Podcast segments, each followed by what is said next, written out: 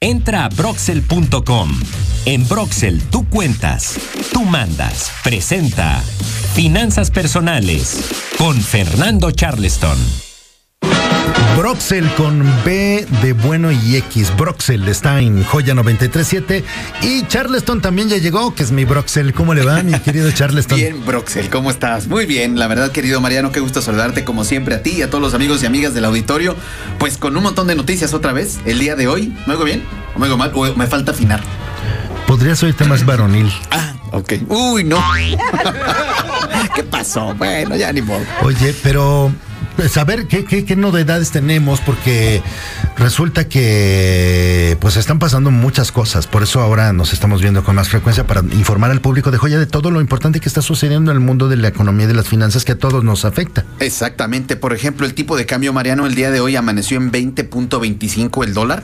20.25 pesos por dólar. Se ha defendido más el baratito peso. que el martes que nos vimos. Exactamente, estábamos en 20.45, ¿te acuerdas? Entonces quiere decir que cuando menos eso es un buena, una buena noticia. Eh, recordemos que hay mucha incertidumbre en todos lados. Los, los mercados están nerviosos, Mariano. Hay que decirles, como dice el señor, relájense. Relájense. Relájense, caray, porque la verdad es que sí, sí han estado nerviosos, sobre todo porque ya hemos platicado acerca del aumento. ¿Quién dice serenense? Ah, perdón, es que yo decía, yo no sé a quién te referías tú. Yo decía de otra persona. Este, y fíjate, sí, que el señor Barriga. Eh, claro, el señor Chuchín. Fíjate que eh, los mercados te decía están nerviosos porque ya platicamos del aumento en las tasas de interés en Estados Unidos, cómo han venido subiendo. Sí, sí, sí. Y el día de hoy, por ahí de la una de la tarde, se reúne el Banco de México, que recordemos es quien tiene a cargo la, el, el, deber de controlar la inflación en nuestro país. Se van a reunir precisamente para que para volver a subir las tasas de interés en nuestro país. Recordemos que andamos en 8.5 de las tasas de interés. Hace un año que platicábamos, andamos por ahí de los 4%, Mariano. Pero pues obviamente como una respuesta, como una medicina amarga para tratar de que baje la tasa, la inflación, hay que subir la tasa de interés. Mira, yo no seré ningún tipo de experto, pero yo veo que suben las tasas, la inflación sigue subiendo. Sí y el precio de las cosas sigue subiendo también. Sí, Entonces tu medicina amarga.